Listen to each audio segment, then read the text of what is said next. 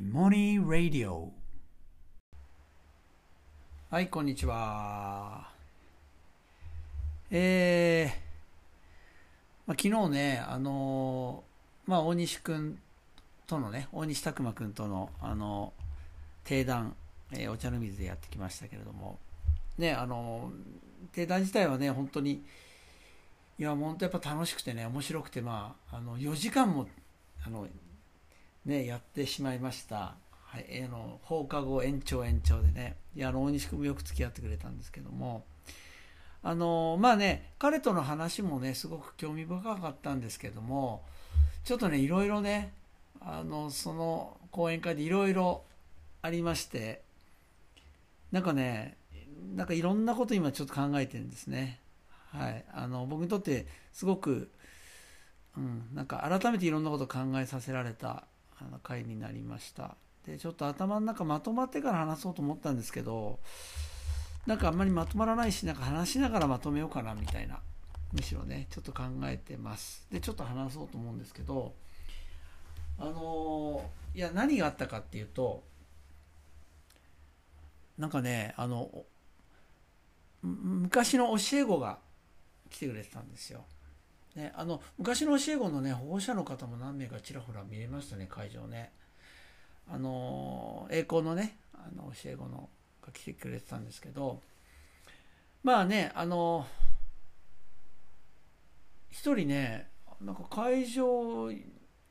多分1万ドルできたんだよな。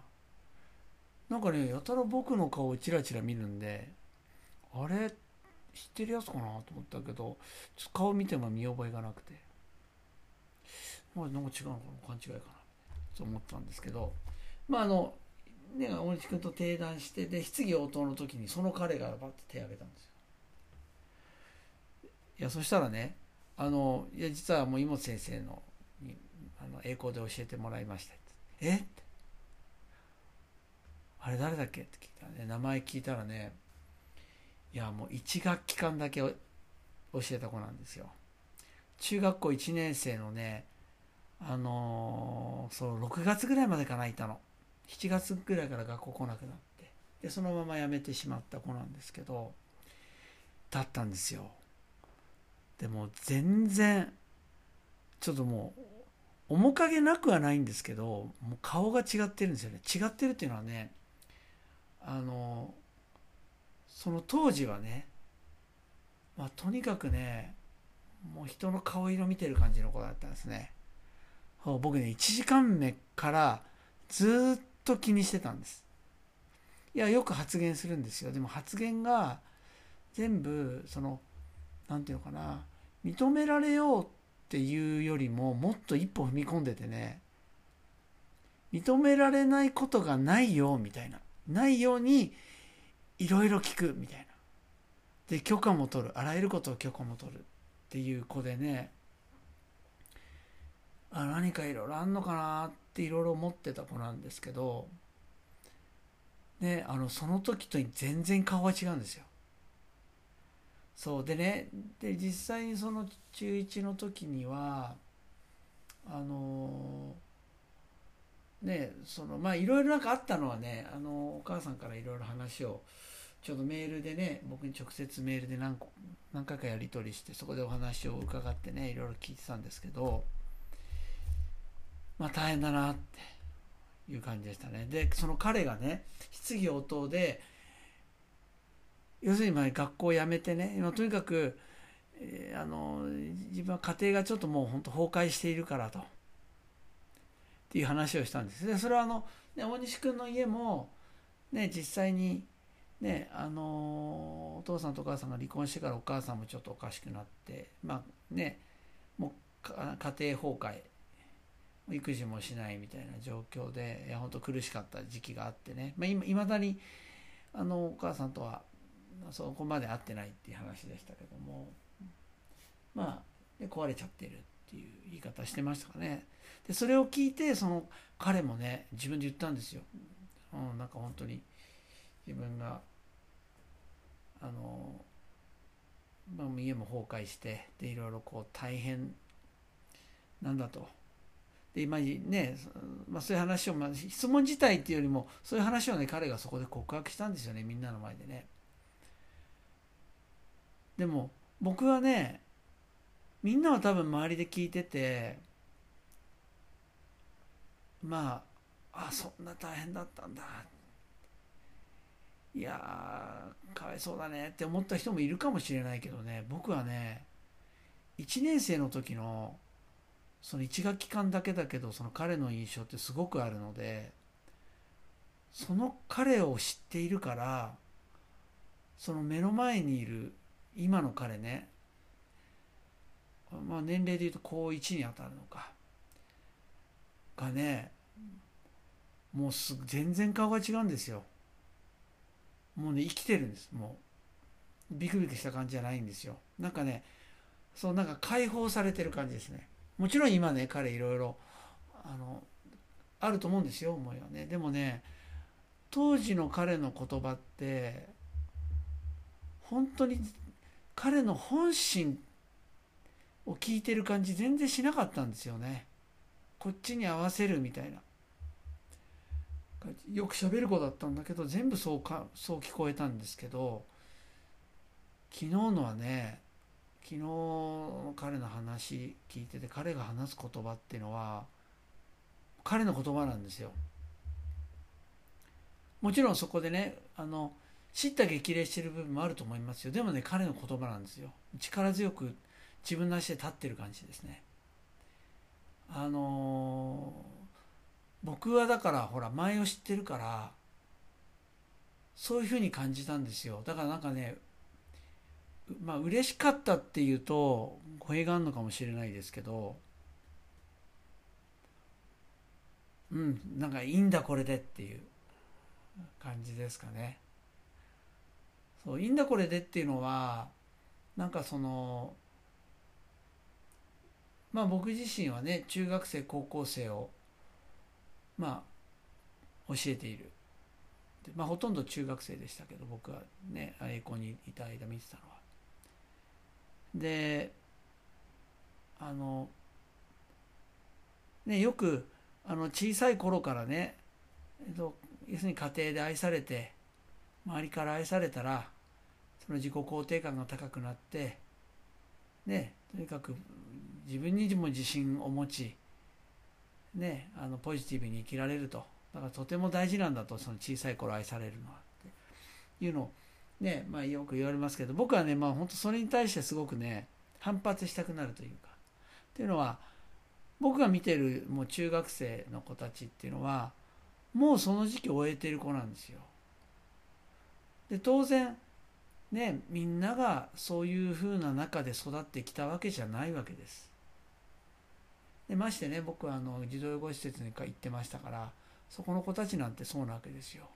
じゃあ彼らの人生終わりですかっていうことなんですよね。でそういうふうにいやいや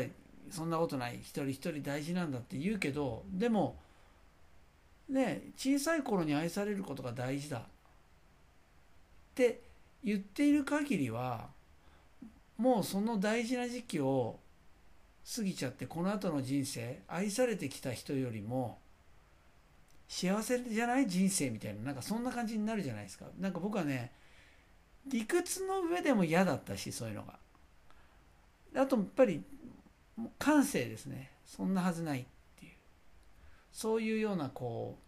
う反発心というかね、俺は逆行こうみたいなところはあったんですけどね。でずっとやっぱ中学生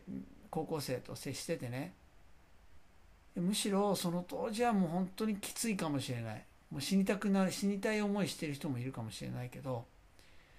だけどね、いつか自分の人生っていうのをね受け入れた瞬間に、もうそのね自分にとって辛いければ辛いほど、その辛かった経験ほどでね、最悪何もいいことないって思っていたこう過去ほどね、なんかこうプラスで回収されるというか、むしろ自分を支えてくれるものになるんだっていう、そういうのを持ってたし見てきたしね。僕はだからずっとそういう祈りっていうのが僕の中にどっかあるんですよ、教育やりながら。で、昨日はね、まだまだもちろんその昨日の彼に関してはね、まだまだこれから先いろんなことあると思うんだけど、だけどね、僕はすごい大変だったと思うんですね。本当に彼の人生、本当のこの数年って大変だったと思うし、今もいろんなものを背負ってると思うんだけど、だけど今彼は自分の人生受け入れて立とうとしてるね。なんかすごくやっぱそうだよなって思わせてもらいましたね。やっぱりね、教育やってね、子どもたちと接してるとね、先のこと考えたら今こういうふうにしようとかね、今ここで生き生きとみたいな、なんか先を考えてて、ヒュッヒュッヒュッってもう自分の中にも常にこう入り込んでいくんですよ、そういうのがね。だけどやっぱり今でいいんだよと、もう今までも今も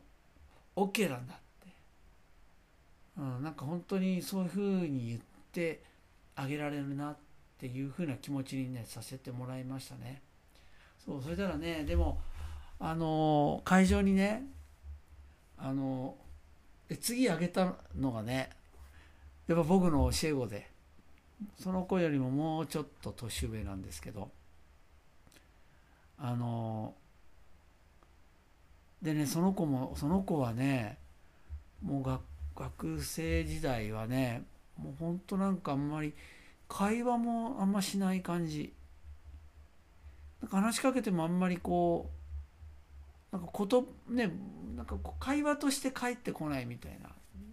なんかね、その生きる気が薄い感じの子だったんですよね。周りもそういう印象を受けてたんじゃないかな。で、なんか気になるんだけども、なんかよく見えない感じで、心の内何かあると思うんだけど閉ざしてる感じの子だったんですよ。で、それがね、なんかちょっとたくましくなってるんですけど、でその彼の質問っていうのがやっぱ同じなんですよ。自分もね、家庭がやっぱり崩壊していて、で、大変だったんだけども、でまだ29歳かな、でまだ就職も多分してないんですよね。でもこれからちょっとね、ちゃんと自分の足で立って、でいろんな就職のね、いろんなスキルを身につけて就職に向けてね、頑張ろうと思うっていう話をしてくれたんですよね。で僕それがねポンポンと続いて、いや正直ね、僕の心の中にもね、いやもう大丈夫だと、誰かかわいそうな子なんていないと、今までも完璧なんだって自分の中でね、感性としてそこは信じて疑わないとこなんだけど、やっぱり僕もまだまだね、ふっと、かわいそうだったな、不幸なね、過去を背負って結構大変だなとか思っちゃう自分ってまだまだいるんですよ。で大体それで動くとね、大体うまくいかないというか、少なくとも自分の中ではなんかすっきりしない感じなんだけど、だけどね、本当にこうそういう教え子がね、そうやって自分の人生を受け入れて立ち上がろうとする姿っていうのを、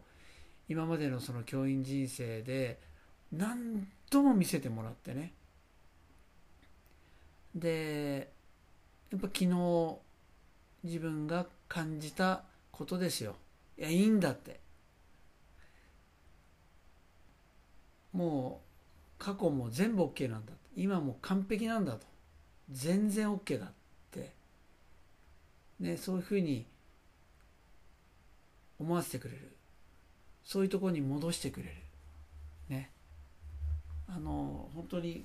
僕にとって生徒っていうのはそういう存在だったんですね。でそれは、ね、同時に自分の人生もそうなんだっていうことなんですよ。自分も過去振り返るとね、なんか辛かったこともあったし、ネガティブに捉えるものっていうのももちろんたくさんあるんだけども、でもね、やっぱり振り返るとそれが自分の力になってるってことが分かるし、で生徒たちのそういう姿を見てね、自分の人生をも受け入れることができるようになってる、受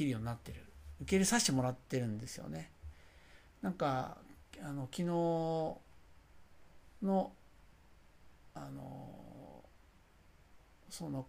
彼らとのね、なんかこう再会っていうのは本当自分にとって大きかった。それ自分にとってっていうのは自分自身の人生って意味でもそうだし、今ね僕がいもいもでね縁あって出会わせてもらってる子っていうのはどっちかっていうと世の中の端っこにいる子で、ある意味こうねみんなからこうなんていうのかな、少数派だからまあ色眼鏡で見られるっていう部分もあるけども、それはなんか弱いんだなとかっていう、そういう色眼鏡だけじゃなくてかわいそうだとかね、助けてあげなきゃみたいな、そういうふうになりがちなんだけども、でもね今その彼らと出会ってよかったなっていうのは、いやそうじゃないや、彼らの人生全然それでいいんだってことですよね。なんかそういうふうなところに戻してもらえたっていうね、それはすごくタイミング的にもよかったかなっていうふうにね、なんか思ってますね、これはね。でも本当なんか力強かったな。なんかね同じ力強さというかね、なんかね僕はインドに2回行ったことあるんですけど、2000年に行ったんですよね。まず2000年、30歳の頃かな、30、31歳ぐらいの頃、それであと2010年に行ったんですけどね、2000年に行った時ってね、やっぱりなんかもう衝撃でしたよね。最初に昼間に降り立ったところっていうのがいきなりカルカッタの市場っていうか、もう人が雑踏ですよ、ぶわっと人がいてね、そこに降ろされたんですよね、バスで。もうねその時にもうまず最初っ端に感じたんですよ。これ前話したかな、初っ端に感じたのはとにかくなんか自分は死んでるって、で自分も含めて日本人死んでると思ったんですよね。それでで同時にね、この感覚絶対忘れちゃうからこの言葉を覚えとこうって、自分は死んでるって、日本人死んでるな、生きてないなって。でまあ言語化もね、そういう言語化したんだけど、でもインドの旅行をずっと通してもいろんなとこ行きましたよ、本当に。もう貧困もたくさん見てきたしね、神父さんと一緒に行ったんでいわゆるスラムに入ることができて、まあ、普通入れないんですけど、ここでもいろんなものを見てて、それは負の側面も見たんだけども、でもスラムっていうかもう家を持ってない人ですよ、路上で生活している人、その人たちの地域行った時もね、壊れた水道管、そこから水が出てるじゃないですか。でその水を利用してね、お母さんが赤ん坊を洗ってる光景があってね、いやーなんか美しかったんですよね。そう、あと雷病でね、もう本当にもう生きてるのかどうか分かんないなって、ふってこう雷病の患者のベッドを覗き込んだらね、ニコって洗ってね、弱々しくだけどその毛布を自分の顔にかけて恥ずかしいって言ってニコーってして、そういうの見たり、なんかいろいろね、なんかいろんな光景見て、確実に自分のこう中でいろんなものがなんかぐるぐる動いているんだけど言葉にできなかったんですよ。何なんだろうこれはって、その時にね、全然言葉にできなかったんだけど、なんかその年の冬ですよ、ちょうどね、そうクリスマスだったかな。もうその日も仕事があって、で家帰ってきて、まあクリスマスだしと思って、なんか一人で夜散歩したんですよ、その自分の近所ね。で夜空見ながらこう散歩したら星が綺麗で、そしたらね、その星綺麗だなって見てたら、ふっとね、そのインドの時の感情っていうのがなんかこう戻ってきて、あの時思ったのは、自分は嬉しいとか、でも嬉しいだけじゃなくて悲しいとか、なんか悔しいとか楽しいとか、まあ何でもいいんですよ。プラスばっかじゃなくてネガティブなものも。でもなんかその感情に素直に感情を出すみたいなこと、なんかそこをしたいんだなって思ったんですよね。したいんだなっていうか、日本人死んでる、自分も含めて死んでるって思ったのは、そこを抑えようとしているというか、もちろん怒ることがいいとかじゃないんだけど、もっと手前で怒らないようにしようとしているとかで、それはなんかその怒らないのとは違うんですよ。それをこう覆い隠すみたいなね、自分からも隠しちゃうみたいな、なんかそれを死んでるって思ったんだなって。でインドの人たちを見ててね、で日本の人たちは自分含めて死んでるって思ったら、そこで今なんでこんな話したかっていうとね、そのやっぱり昨日のね、彼らもそうですよ。その学校にいた時でも、家が大変だった時、まあ、今も大変だと思うんだけどは、多分悲しいとか辛いとかね、それとかなんでなんだって怒りとか、もちろんあったと思うんだけど、多分ね、素直に出せなかったと思うんですよね。多分それはなんかいろんなものが壊れそうで出せなかったのかもしれないし、いやもうそれよりも目の前、うまく生きるのに精一杯だったのかもしれないし、そうでも多分今の この間見た彼らっていうのは、自分の人生受け入れてるっていうのは、自分受け入れてるっていうことで、前よりね、全部じゃないと思うんだけど、前より自分の素直な感情っていうのを見つめてるとか、向き合ってるっていう気がしたんですよね。そうだから、ありのままでいられるってね、なん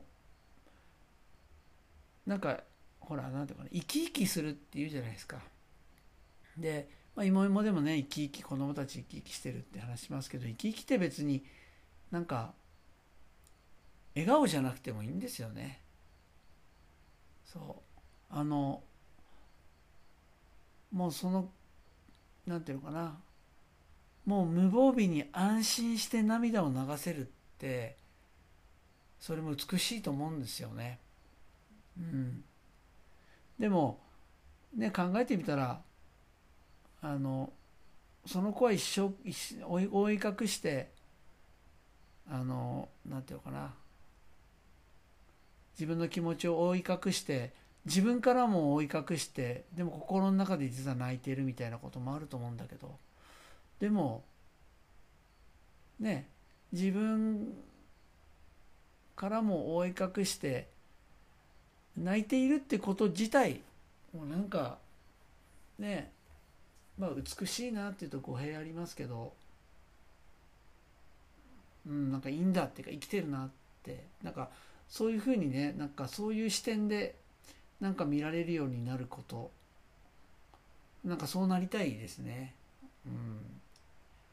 そう、なんかこの子の人生がなんかこうね、明るいものになるようにこう力になろうとか、なんかもちろんそういう気持ちってありますけど、でもね、どっかでそれ嘘くさいって感じてる自分がいて、なんかそれよりも本当にどの人を見てもね、どの人生を見ても、ああ生きてるな、いいなってこう思えるようになりたいなっていう感じに思いますね。いやもうやっぱね、こうやってちょっと本当にまとまりがないというか、自分の中で全然まとまってないんですけど、なんかいろいろこう感じましたっていう話です。はい、ちょっとまとまりませんでしたが、こんなところでそれでは。